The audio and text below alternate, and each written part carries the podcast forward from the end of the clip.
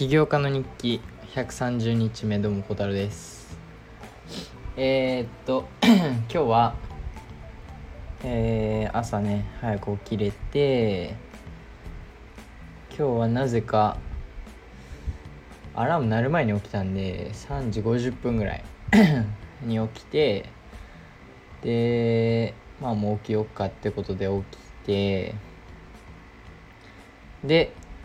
えー、っと今日は4時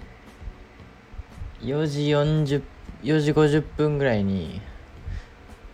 えー、図書館に行ってでそこから10時まで、えー、フラッターと朝日記をね 朝日記をえー、っと図書館で書いてます。はい。で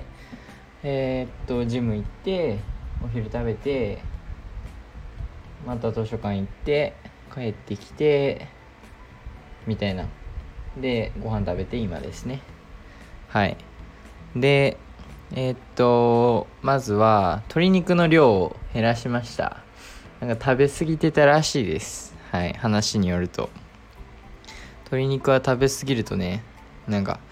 プリン体みたいな確かそんなものがね多く摂取しすぎちゃうのでそれは良くない。なんか痛風になっちゃうよみたいな感じだったのでえー、量を減らしました。なのでねその分食費も抑えれます。はい。嬉しいことに。で、えー、今日はフラッターの面で言いますと進みましたね今日も。今日もっていうか最近はやっぱり進み具合がとてもいいというかえー、っと UI の部分 UI を作ったりとかあとは Firebase っていうねその Google が出してるサーバーとつなげるみたいな。これはノーコードでは僕は簡単にもう何回もやったんでできるんですけどコードを使ってやるっていうのがまあ難しくて。でもそれをねなんとか帰る前にできてで帰ってきたって感じですね。はい。で今日もまた今日もまたというかまあ今日もまたか。あのー、日記とかをね書いてね。で自分を自分のまあ今日とかね、えー、最近の思想とかを振り返ったりまとめたり分析したりしてるんですけど今日もいろいろ考えましたね。はい。でその本当はね5時に図書館を出てで5時半ご飯食べるぐらい目安だったんですけどえー、考え始めて1時間経ってしまいました。気づかないうちに。そしたら6時までね日記書いててあれと。みたいな感じで僕は自己分析する時は自己分析とか、まあ、自分に自分と振り返る時間を作る時はねどうしてもなんかめちゃめちゃ時間のことを忘れてね没頭しちゃうんですよ。これいいことだと思うんですけどね多分。はい。なんですけどそう。でもやっぱり自分と振り返る時間はねとてもとても素晴らしいというふうに思ってます。瞑想と同じような感じかな。ちょっと違いますけど多分。はい。でえー、っとまあその1時間を通してまあ自分の価値観だったり夢目標。であとはえー、っと7つの習慣をもとにね作った自分の憲法をちょっと書き換えたりえー、っとしてあまあしました。はい。であとはそう。これめちゃめちゃ僕が最近ねおすすめなんですけど肉体精神知性社会性の4つをえー、まあ月1ぐらいやればいいと思うんですけどこれは僕はねなんか毎日やってるんですけど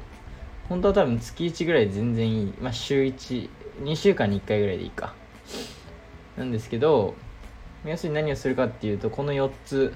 肉体精神知性社会性を、えー、バランスよく研ぎ続けないとあのまあ、成功は得れないというふうに7つの習慣は書いてるんですよ。でもここで言う成功はねえー、っと、まあ、人それぞれだと思うんですけどけどまあそのどんだけね例えばどんだけお金持ちでも健康面、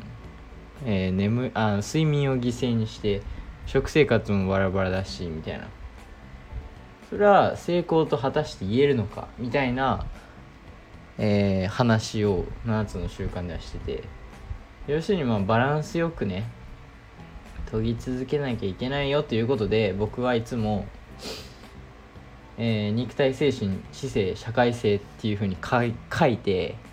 じゃあ肉体のために今日何したか精神のために今日何したかみたいな感じにして、えー、二重丸丸三角みたいな感じでつけてます。バツとかね。で最初の頃は精神が×とかえー、まあ、ジム行ってなかった頃あじゃあテニスのバイトとかもしてなかった頃肉体が三角バツとかねあったんですけど最近は僕は肉体精神はもう二重丸ですね。自分で言うのもあれなんですけどこれはもう自信持って二重丸だと思ってます。はい。で知性と社会性の部分ではそう社会性はこれは自分のね今日の振り返りでも書いたんですけどまあ今こうしてそのまあアプリ開発にめちゃめちゃ時間を避けててでそうなってくるとまあどうしても社会性の部分で交流とかねえー、っとそういう、えー、社会性を高めれるような場面にいる時があんまりあの他の人と比べたら少ないっていうのはまあ自覚してて。まあその代わりそのテニスのバイト始めたから、えー、そこで出会う他のコーチたちとの関わりだったり教えてる子たちね。と、まあ、仲良くなったりちょっと話したりするだけでも全然違うと思ってて。だからえ、っと今日思ったのはっていうか書いたのはその今はこうであっても例えばえ、っとこの先ね2024年に入ってえー、例えば、えー、CTO 君に、まあ、コードとか開発系をもう結構任せてでそのどうなるか分かんないですけどえー、まあ、もう少しね他の会社や企業やえー、なんかまあどうなるか分かんないんですけど投資家さんとかね分かんないんですけどそういうね話す場面もどんどん出てくると思ってますしそういう交流できる場所とかもどんどん行きたいなっていうふうに思ってるしでまあこれはもう5年後10年後とかまあめちゃめちゃ先の話先を見据えて話してるんですけどまあ、例えばその CEO としてまあもしこの自分のね会社が大きくなっていろんな社員が入ってきたらもちろんその社員一人一人とのコミュニケーションだったりそういうことでそういうとこでその社会性っていうのはあの磨き続けられていくと思うし、えー、僕がね、えー、まあ理想目標としてる。例えばギャリー・ヴィーさんみたいなそういうあの人前に立ってね大きなステージの前で話すみたいな。その自分の今まで何してきたかとか、えー、今のトピななんかいろんなトピックがあってそれについて話すみたいな。そういうのでもね社会性は磨かれると思うのでこれはもう今はちょっとしょうがないな。少しえー、精神や肉体知性と比べたら少し劣ってしまうなっていうのはもう自覚してそこはまあ受け入れてます。はい。で、えー、知性の面ではそう知性もね二重丸ではなくて自分の中で。あのー、どうしても知識が偏ってるなという気はするんですよ。最近はもうフラッターの知識どんどん入れていってるのと、まあ、大学の勉強、まあ、2学期目が始まったら大学で習うような勉強の知識。でそうだからまあ最近はねとにかくフラッターだけなんでまあその分散その知識を分散させるために、えー、本を読んだりこの Diary of a CEO のポッドキャストを聞いたりでそれをまとめたりとかしてるんですけど、まあ、ここはね少し偏っちゃっててそれはどうかなって思ってる部分もあってでもこれも社会性と一緒で僕のイメージとしては、えー、CEO になって正式にねそういうようななんかロールになってそしたらもちろんコードだけじゃなくてあのスタートアップをねどうやって大きくししていくのかとか、えー、アプリのマーケティングとか法律関係だったりなんかお金会計とかねいろいろ CEO になったらなったであの身につけないといけない知識っていうのが、まあ、全然変わってくると。だからこの社会性と知性の部分ではあの CEO になってからっていうかまあ一旦リリースして、えー、僕がねそのコードメインでやるからちょっとロールが変わってから、えー、適用してね変えていくっていう風にまとめました。はい。って感じでしたね今日の日記は。で今日も夜ご飯中えー、っとポッドキャスト聞いたんですけど今日はですねジミー・カーさんっていう これはアメリカのコメディアンですかねこの人は、えー、僕も知ってて有名な人なんですけどめちゃくちゃ。あのー、このポッドキャストのタイトルは Easiest Way to Live a Happier Life なのでまあ要するに幸せな人生を生きる一番簡単な方法っていうタイトルでで、まあ、なんでこれを選んだかっていうと、まあ、特にね僕が今全然人生楽しくなくてっていう深い理由もなく、うん、僕は今あのめちゃめちゃね自分の中で満足するような人生をありがたく送らせていただいてるんですけどまあそのこのジミー・カーさんの意見を知りたかったっていうのもそうですしまあなんか例えば最近あんまり人生楽しくないなとか、まあ、うまくいってないっていう、まあ、身近にね友達とかそういう人が出てきた時にまあなんか言えるえー、知識として知識というかまあ一つのねアイディアじゃないんですけどストックとしてねこういう知識持っててもいいかなと思ったのでこれを選びましたね今日は。で今日も面白かったですよめちゃめちゃ、まあ、まず例えばえー、っとそう人生は人生を通してやっぱり自分に合ってるものをしてるかどうかっていうのがめちゃめちゃ大事になってくるらしく。でこの人はコメディアンなんですけどもともとはなんか普通に会社員やってて全然合わなくてコメディアンになったんですけどでまあじゃあそのどうやって自分に合ってるものこの今やってるもの例えば僕だったらアプリ開発とかこの企業で、まあ、このアプリのアイデアで起業しようとしてるとか、えー、例えば、テニスコーチとかね、いろいろあると思うんですけどそれが果たして自分に合ってるものかどうかっていうね把握するいい方法として一つこの人が挙げてくれてたのがそのものに対して自然とねめちゃめちゃ時間と労力をかけてるかっていうポイントなんですよ。でまあまあ本当にそのまんまなんですけど例えばこのジミー・カーさんは仕事で、まあ、しそのいやいややってたサラリーマンの仕事では本当にミーティングが11時にあって2時にあったとしたらその2個ミーティングがあったとしたら、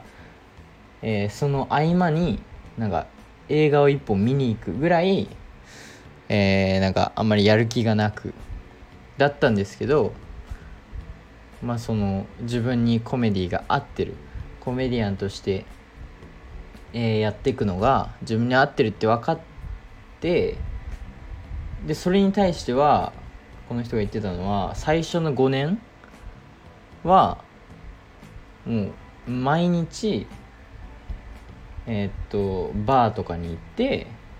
そこでスタンドアップコメディをしてたと。すごくないですか？5年間ですよ。すごいですね。でもそういう感じでジミー母さんも絶対それをまああまり自分ではね労力として感じでも感じてたかもしれないですけど、まあ、それが自然とできるものであったっていうことでコメディは自分に合ってるかっていうのが分かったらしく。でじゃあ僕自分に当てはめてみた時にえー、出てきたものが、まあ、パッと思いついたものが2つ。まず1つがこの今の企業のアイディア。でこれはなんやかんや言って6年。まあそのうん地味母さんみたいね、えー、毎日何かをしてきたわけではないんですけど特にこの最初,、えー、最初の5年間ぐらい。最初の5年間ぐらいはまあこういうアイデアがある。時々ビジネスコンテスト出たり時々、え、アイデアブラッシュアップしたり時々アプリ開発習おうとしたりみたいなね。そういう5年間でしたが高3まで。大学入ってからは毎日。最近はもう本当にうんずっとやってますね。でそれが一つ出てきたのとあとテニスですね。テニスはまあなんかあのなんやかんや言って3歳からずっとやっててだから15年かな？もうすぐ16年。で本当に最近なんかもうテニスバイトなんですけどコーチとしてねやってる時はもうめっちゃ楽しく時間を忘れるくらいね楽しくやってる一生懸命やってるなっていうように感じて。だからまあこの2つが自分に合ってるかなとか思ったりしましたね。これを聞いて。はい。でではもう一つ言ってたのがそのまあそれがその自分の合ってるものなんですけどあの、まあ、シンプルにその自分といえば何なのか。自分自分といえば何なのか。この人にするこの人ジミー・カーさんの場合だったら自分といえばこのスタンドアップコメディコメディアンなんですよ。みたいな感じで要するに自分は周りと比べて何に優れているか。これがその例えば世界で一番優れている必要はないって言っててこの人は。まあ自分ができるいろんなことの中で何が一番トップかみたいな。まあその友達のサークルの中で何が自分が一番優れてるかみたいな。でそれを見つけるのが大事と。でそれが例えば自分に合ってるもの。先ほど言ったその自然とめちゃめちゃ時間をかけるものと合致してたらもう最高ですねっていう。でじゃあ僕は何なのか。また自分に当てはめてみたところを思ったのがまず最初に出てきたのがえー、クリエイティビティというかクリエイティブに考えれる力っていうのが一番最初にパンって出てきてあの何よりも先に。で、えー、ジミー・カーさん曰くそのものに時間と労力を使うのが一番いいと。だからそのめちゃめちゃ努力するのも自分が一番得意なものに時間と労力を使うのが一番いいと。でじゃあ僕はこのクリエイティブにクリエイティブにその考えれる力っていうのをどういうふうに使ってるかっていうふうに考えた時に、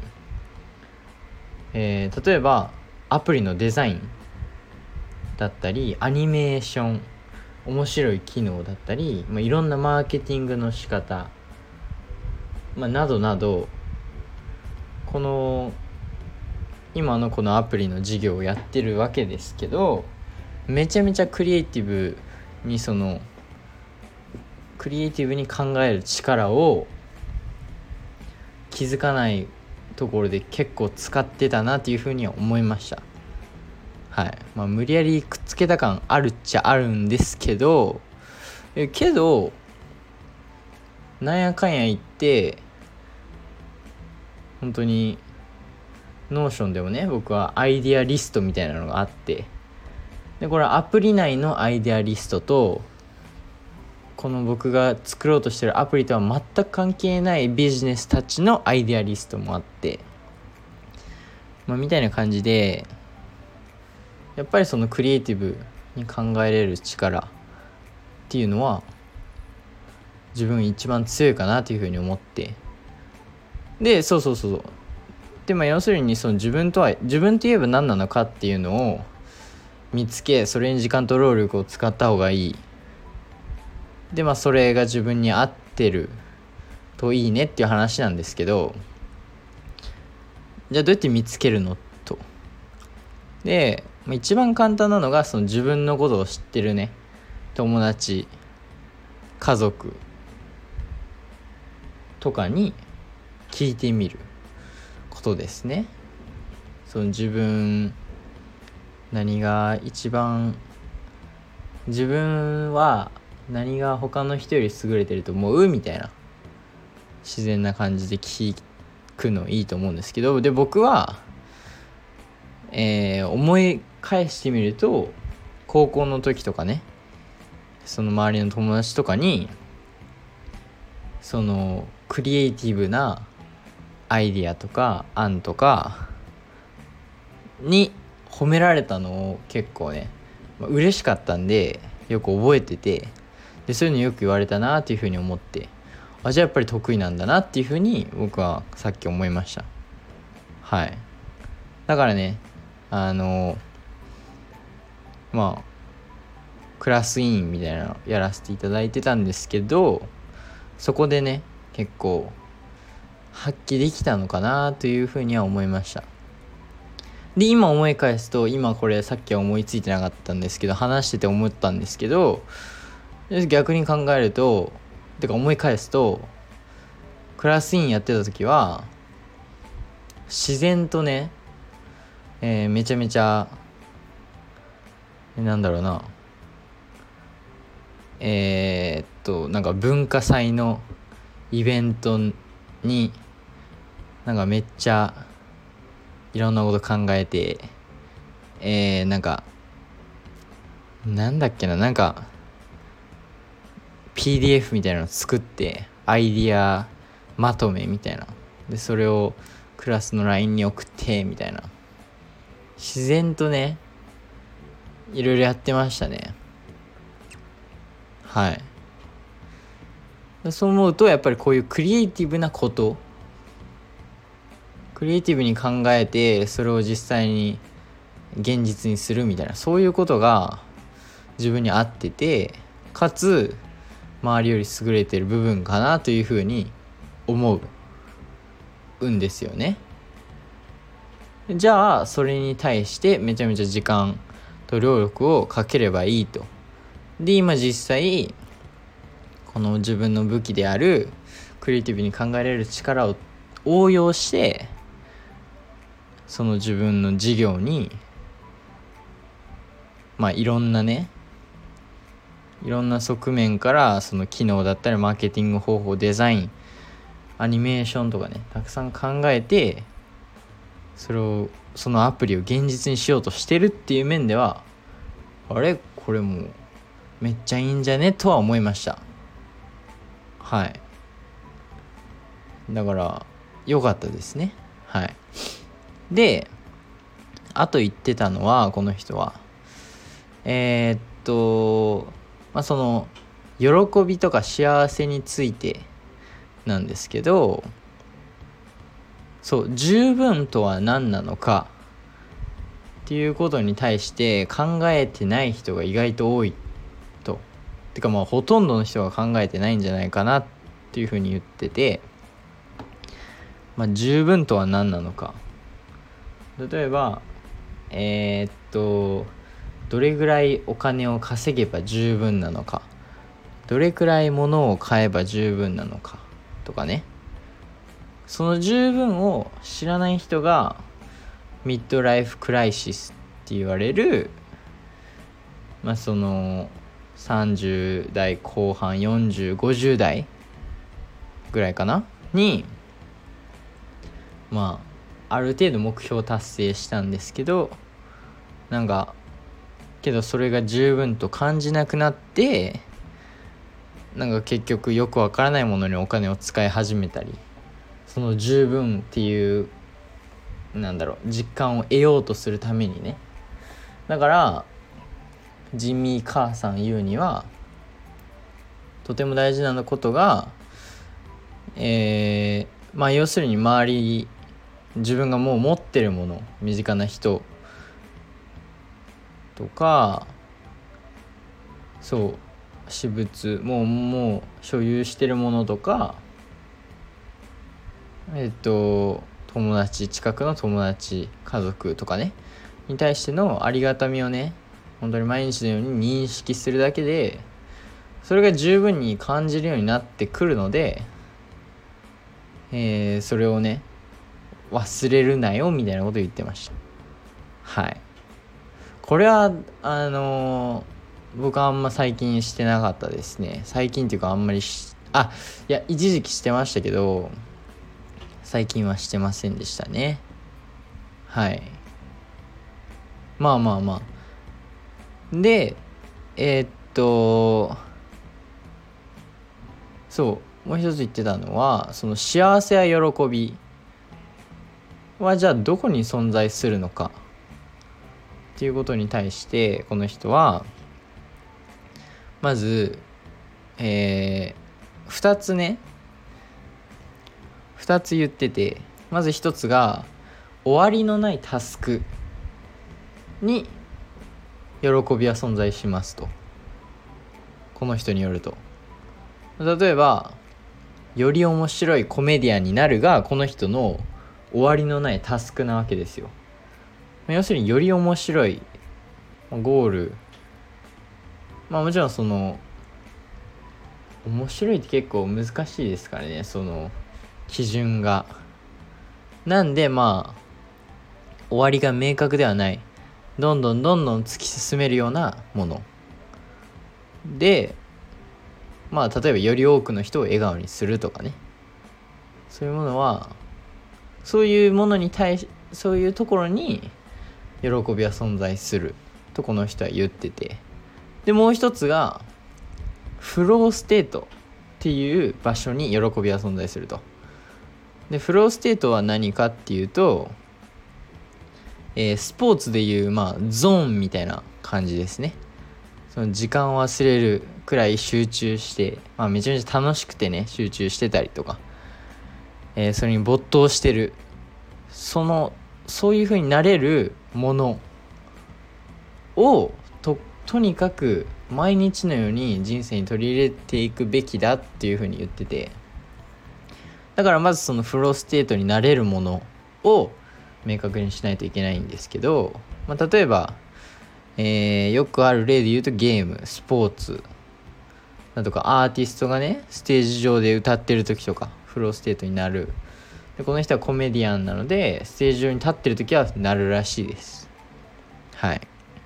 でこの人が言うにはフローステートになるものが自分の仕事になったらこれはもう最高と。これにだって要するにそこに喜びが存在するわけですからそれが仕事になればね自分まあ喜び自分に対しての喜びあ違う違う自分がねそのハッピーな気持ちになれるものが仕事になってるってわけですから。でうんと僕に当てはめた時にじゃあ僕は何に何をしてる時はフローステートかなってなった時にえー、まず一個思いついたのがその自分の最近だと自分のねそのアプリを開発してる時にえどういう機能を足したらそのユーザーがもう少しもっと喜んだりもっといろんなユーザーが笑顔になるかなって考えたりとかね。どういうデザインを、えー、開発したらどういうデザインにしたらもっと人は喜ぶかなとかを考えてる時は結構没頭したりフローステートになってますね。なんかそのノートブックを開いてどんどんどんどんスケッチ止まらない時があるんですよ。あこっちの方がいいかなこっちの方がいいかなみたいな。あだから今思うとそのクリエイティブに考えてる時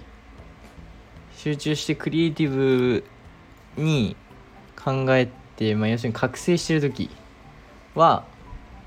フロステートですね僕は。あとは自分と向き合ってる時間。ポッドキャスト今とかね。ポッドキャスト自分と、まあ、要するに自分と向き合ってる時間でもあり、えー、あとは日記書いたりしてる時もフローステートになります。忘れます時間を。とかあとはテニスしてる時僕の場合テニスはめちゃめちゃ楽しいです。なんかうん。楽しいし教えてるなんかねジュニアとか教えてると楽しくてすぐに時間が過ぎますかな。とかね。あとはその例えば誰かと友達たちとゲームしてる時とかもフローステートになるなと思って。で、まあ、こうやって書いてて思ったのが共通点としてその自分と向き合ってる時間以外のことだと全部その誰かと一緒にね楽しい時間を過ごしたり誰かをえー誰かを笑顔にさせたりとか、まあ、みんなそうなのかもしれないんですけど、まあ、その誰でもねえっと人と楽しい時間を過ごしてたら時間を忘れちゃうっていうかもしれない。まあそうなのかもしれないんですけど多分僕は人一倍にそこに対して強い強く思うというかその人一倍にその誰かを笑顔にさせた時は多分好きだと思ってて自分の中で。だからそういうのをそういうことをすると時間が、まあ、自分フローステートに変わりそれを仕事にできればいいですねっていう話ですよ。だから今こうして自分のねアプリの事業やってますと。でこれをやってる時はそのどうしたらもっとたくさん世界中の、まあ、まだ世界中にユーザーいないんですけど、えー、世界中にユーザーがいたとしたらどうしたらどういうデザインにしたらどういう機能を足したらもっとたくさんの人が喜んでくれるかなとかもっとたくさんの人が笑顔になってくれるかなっていう考えると、えー、フローステートになり自分にまあその喜びを感じかつ自分の武器であるクリエイティブさクリエイティブな力を発揮できえー、まあ、それにめちゃめちゃね自然とめちゃめちゃ時間と労力をかけれる。あれ？これはもうこのアプリを仕事にするべきじゃないかというふうに思いました。でかつえー、僕この場合での僕にとっての終わりのないタスクはとにかくより多くの人を笑顔にしたりえー、より多くの人のよりの多くの人を助けたりとかね。もうこんなん世界中どんどんどんどんなんかもう要するに終わりはないじゃないですかこのタスクは。なのでそのタス終わりのないタスクにもつながると。この僕の今やってる授業事業は。だからあれもこれが僕が今やるべきことなんじゃないかなというふうに思いましたね。はい。みたいな。なのでまあ今んとこのことをまとめるととにかく自分が何が得意かっていうのは早いうちにね早いうちっていうかまあ知っとくべきと。でももちろんそれを知っとくには自分とね毎日毎日ではないですけどまあ結構頻繁に向き合って自分と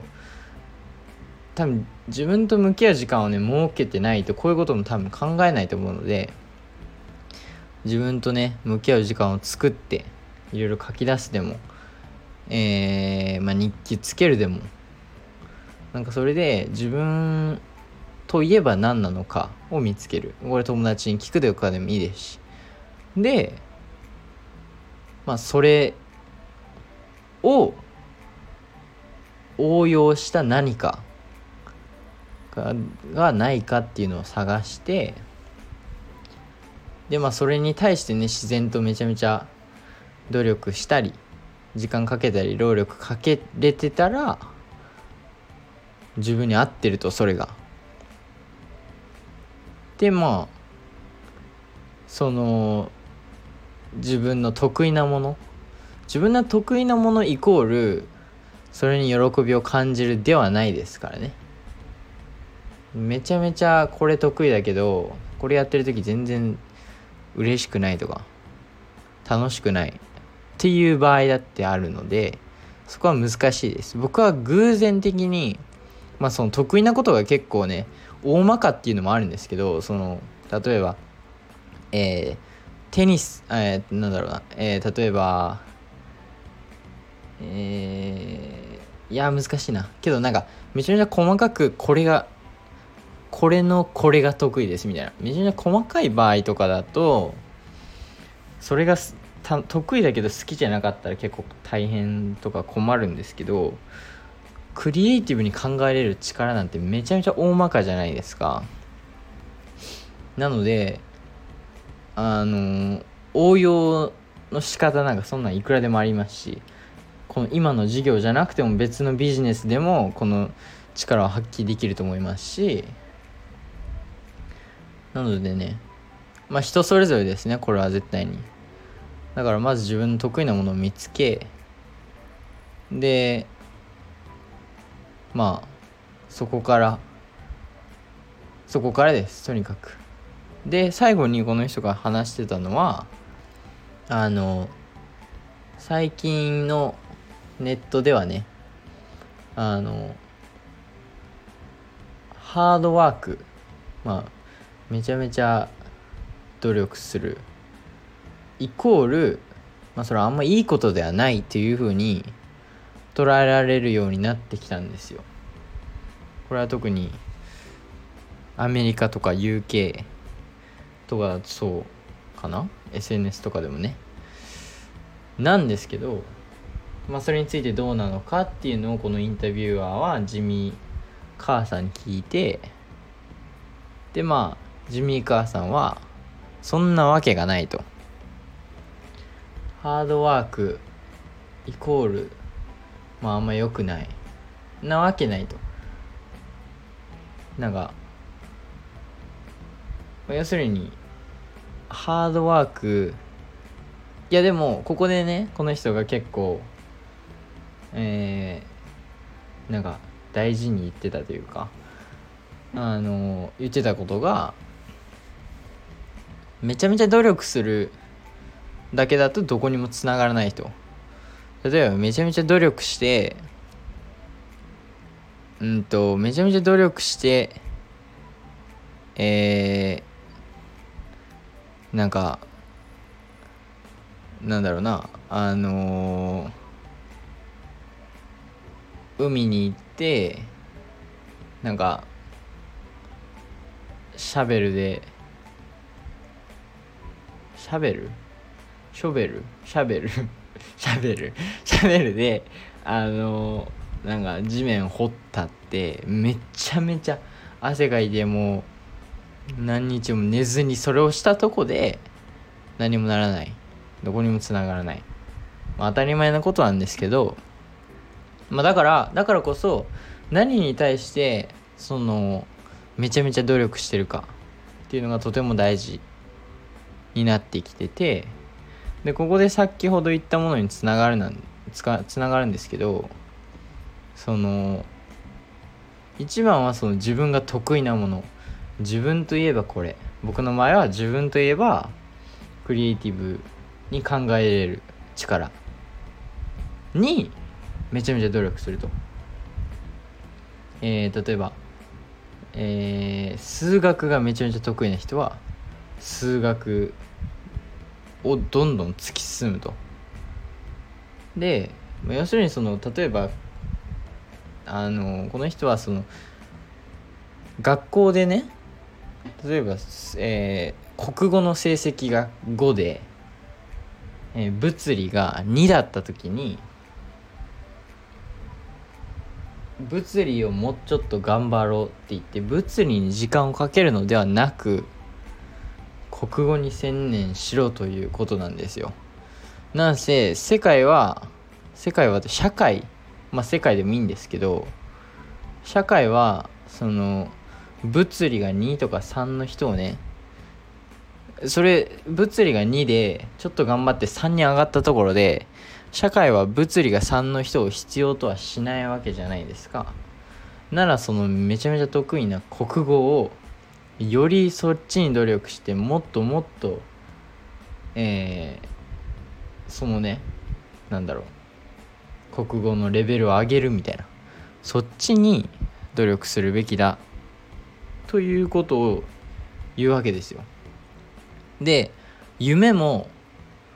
それの方が叶いやすいって言ったら叶いやすくて自分の得意なものに対してめちゃめちゃ努力してでそれを通してある夢を叶えたい。みたいな方が叶えやすい。っ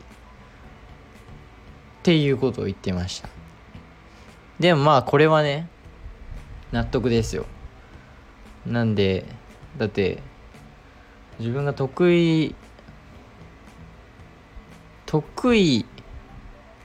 得意えっ、と例えば自分がえー、世界一のケーキケーキ屋さんになりたくてただ僕はハンバーグを作るのが得意と。で僕の友達も世界一のケーキ屋さんになりたくてケーキを作るのが得意と。でお互い同じ夢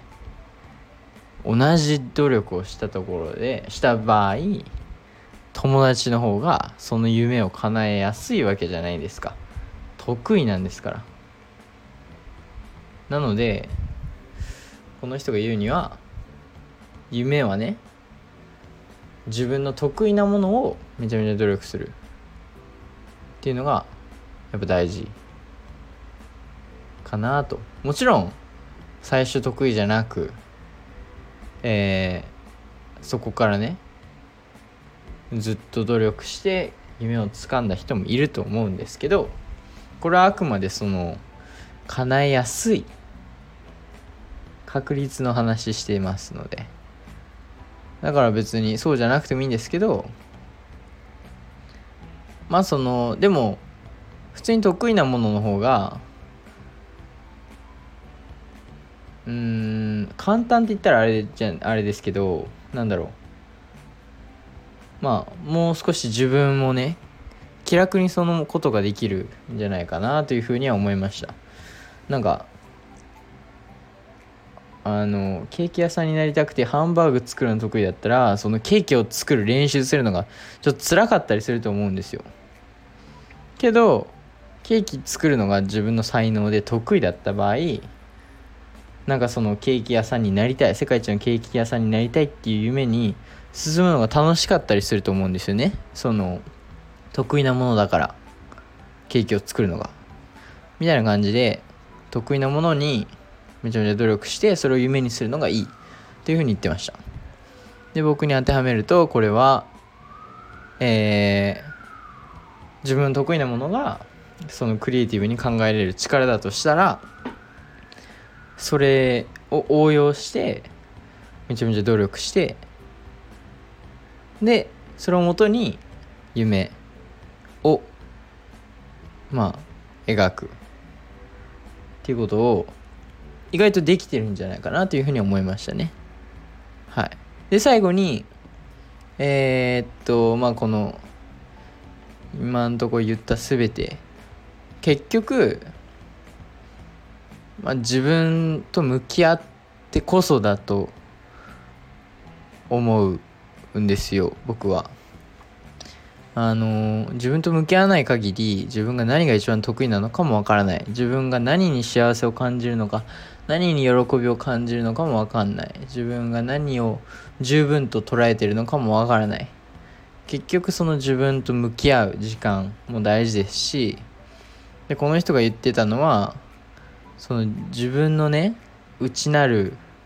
その厳しいバージョンの自分がいるわけじゃないですか誰でも。そのなんだろうな例えばえー、っとなんかめちゃめちゃ頭がいい人たちが集まるようなセミナーに行ってでなんか自分もなんやかんや行ってで自分の内なる厳しい自分はなんか自分はここにいる入れるべき存在ではないみたいな。っていうふうに自分に言いかけるわけじゃないですか。みんなの方が頭いいみたいな。でこれをうまく活用すればモチベーターになると。モチベーションになると。でなんかそうそんなことをしててこの人はケンブリッジをケンブリッジ大ケンブリッジ大学卒業したんですけどこの人は。あのそこでねケンブリッジ大学に入って周りの人の方が頭いいっていうね、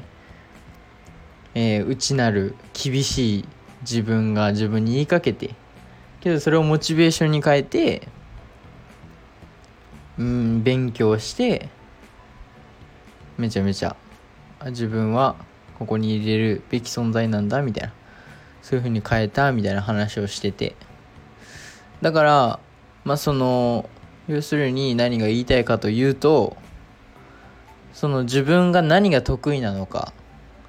とか自分に合ってるものは何なのか自分が自然と努力できるものは何なのかとかをあの自問自答するときにその基本的にその自分内なる自分内なる厳しい自分の言うことはまあ基本的に合ってるんですよ。うん。例えばこれは自分結構得意だって自分に言い聞かせたくても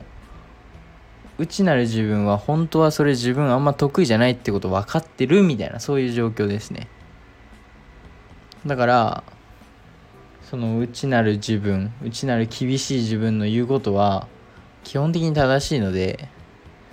それを聞いてねえー、ちゃんと嘘なしで偽りなしで自分と向き合って何が得意なのかとかを見つけるとえー、喜び幸せな人生を送ることができるんじゃないかみたいなポッドキャストでした。はい。面白かったですね今日も。はい。今日はどっちかというとその昨日みたいに昨日は、えー、これをするべきだこれをするべきだ。まあ今日もあったんですけどどっちかというともっと精神論というかそっち寄りかな。はい。その喜びはどこにあるのかみたいな。なんですけど僕が今日ポッドキャストで一番面白かったのが面白いなっていうか一番自分が吸収できる部分どこかなって思った時にその吸収できる部分っていうかまあ吸収まあそれもそうですし他の人にね話せるような部分話したいと思った部分はえー、その自分がどこに優れてるかっていうのをまず明確に分かってる人は強いっていうことですね。なんかそれうん。それっていいですよねなんか。えー、僕は孝太郎です。ここは誰よりも優れてまあ誰よりもっていうかまあ人一倍優れてますみたいなのがはっきりしてる人。っていうのは多分いろいろねえー、自分とたくさんの時間を使って振り返ってえー、っとなんかいろいろね分析したりしてたどり着いた答えだと思うのでだそういうのはまずあるのがめちゃめちゃ強いと。でそれを自分の強みを周りより優れてるものを例えばそれに対してめちゃめちゃ努力する。めちゃめちゃ努力できるっていうのも才能ですからね。それをそれに対してめちゃめちゃ努力してそれが関係してる大きな夢終わらないタスクに向かって走ってる人みたいな。それいいですよねっていう話。ですかね。そんな感じですかね。はい。なので聞いてくださってる皆さんも自分は周りと比べて何に優れてるかをぜひね明確にしてそれを応用して応用できる方法なんていくらでもあると思うんでそれをなんかいろんなね面白い方法クリエイティブな方法で応用して例えば今の仕事にそれを取り入れるのかえー、っと全く別のことをやるのかとかね。それはじなんか何でもいいと思うんですけどとにかく自分の得意なこと明確にして得意なものはね多分ですけど自然と努力できちゃうんですよ。得意なんですから。あんまり労力と感じずに得意なんですからなんせ。はい。なので得意なものを明確にしてえー、っとそれに対してめちゃめちゃ努力してであのなんか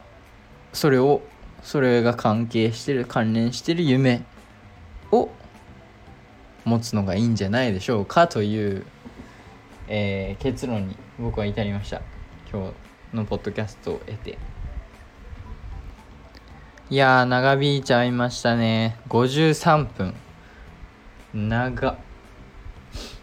ほらこんな感じでねフローステートに入るんですよ。僕は。えー、この自分と向き合ってる時間ポッドキャストとか。はい。なんでかわかんないですけど。けどまあ楽しいんでしょうね。そのはい。うんまあまあまあ。楽しいです。はい。はい。あのなので今日はこんぐらいにしたいと思います。明日はえー、っと同じです。はい。明日も頑張ります。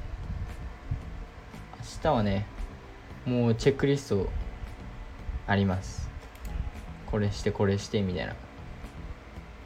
あの、ファイヤーベースをねつなげてねやっていこうと思います。って感じかな。本当に5日間まだこの真剣にフラットやり始めて4日5日なんですけどそれにしては信じられないぐらい進んでるとは思います。まあ 1, 時1日9時間10時間やってるんでまあ逆にそんぐらい進んでないと困るっちゃ困るんですけどね。けどまあえー、順調です。はい。なので明日も頑張っていきたいと思います。はい。また明日。バイバイ。